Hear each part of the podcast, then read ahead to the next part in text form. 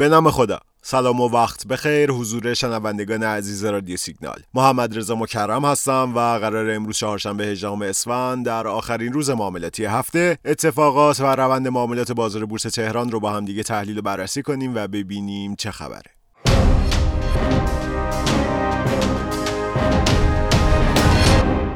خب همونطور که در جریانی شاخص کل بورس این هفته برخلاف هفته های قبل پرنوسان دنبال شد. به طوری که در سه روز ابتدایی هفته یعنی شنبه یک شنبه و دوشنبه شاخص یه روند سعودی رو شروع کرد و بیشتر از 60 هزار واحد افزایش ارتفاع داشت. از طرف دیگه دوشنبه 16 هم علاوه بر گروه های ریالی بازار یعنی بانکی و خودرویی اکثر نمادهای کامودیتی محور بورس با افزایش تقاضا روبرو بودن و در ناحیه مثبت قیمتی معامله می‌شدن. جریان نقدینگی حقیقی ها در روز دوشنبه هم اقبال خوب به نمادهای کامتی محور رو نشون میده. به طوری که گروه محصولات شیمیایی فراورده های نفتی و کانه های فلزی بیشترین میزان ورود نقدینگی حقیقی رو داشتن.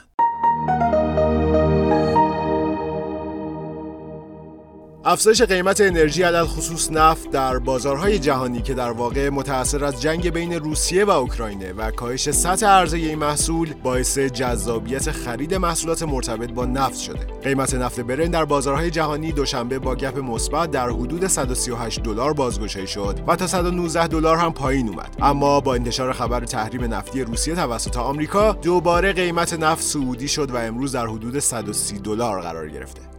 در مورد قیمت نفت رو هم بگم. شاید خیلی ها ندونن. نفت دو تا شاخص قیمتی مهم داره. یکی قیمت نفت وست و یکی قیمت نفت برنت. نفت وست از اونجایی که بین آمریکا و کانادا و به صلاح در خشکی معامله میشه معیاری برای قیمت نفت جهانی قرار نمی‌گیره. اون چیزی که برای کشورهای اروپایی و خاورمیانه مهم و تاثیرگذاره قیمت نفت برنت که از طریق آبهای آزاد معامله میشه.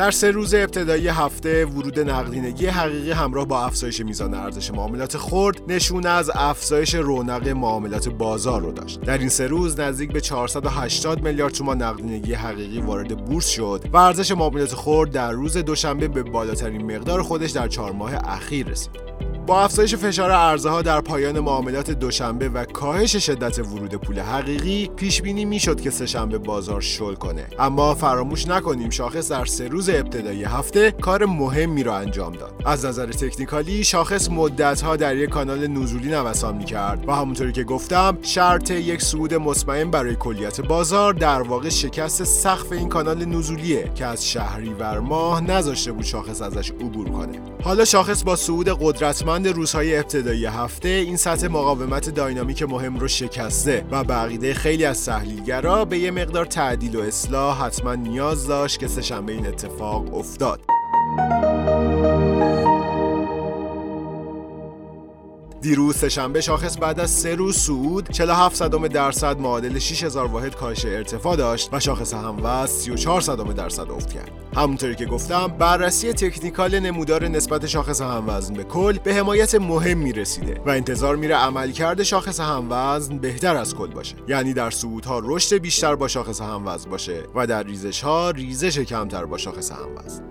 دیروز سهشنبه در حالی که 65 درصد نمادهای بازار با کاهش قیمت همراه بودند 304 میلیارد تومان نقدینگی حقیقی از بورس خارج شد که بیشترین میزان خروج حقیقی از گروه فراورده های نفتی، فلزات اساسی، بانک ها و محصولات شیمیایی بود. نمادهای فملی، شبندر، فزر و شطران بیشترین میزان خروج نقدینگی رو به خودشون اختصاص دادن. خیلی از تحلیلگران معتقدند رفتارهای مردد و محتاطانه فعالین بورس در واقع به خاطر های متضادیه که هر بار از سمت مذاکرات وین مخابره میشه. علاوه بر این دوباره حذف دلار 4200 تومانی با شرط و شروطهایی همراه شده که طبیعتا افزایش این نااطمینانی ها در میان مدت باعث خروج سرمایه از بورس و کاهش قیمت ها میشه. چرا که هر دوی این ابهامات به نظر میاد تاثیر معناداری روی رفتار معاملهگرها داره.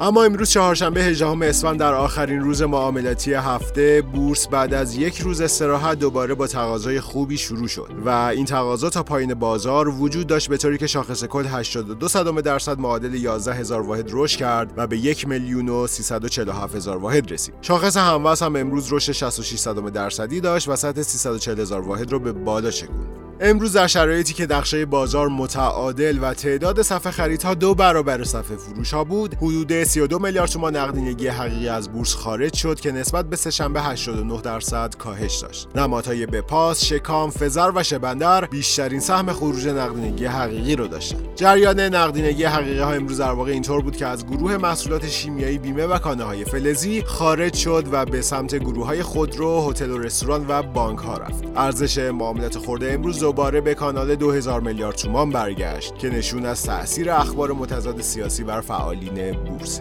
اما از نظر تکنیکالی شاخص در وضعیت خوبی قرار داره. انشالله در پادکست بعدی به طور مفصل در مورد شرایط تکنیکالی شاخص و سناریوهای پیش روی اون بیشتر صحبت خواهیم کرد. خیلی ممنون و متشکرم که امروز هم شنونده پادکست رادیو سیگنال هستید. ممنون از اینکه ما رو حمایت می‌کنید برامون کامنت می‌ذارید و به ما انرژی می‌دید. امیدوارم هر کجا که هستید سلامت باشید. آخر هفته خوبی رو براتون آرزو می‌کنم. روز خوش. خدا نگهدار.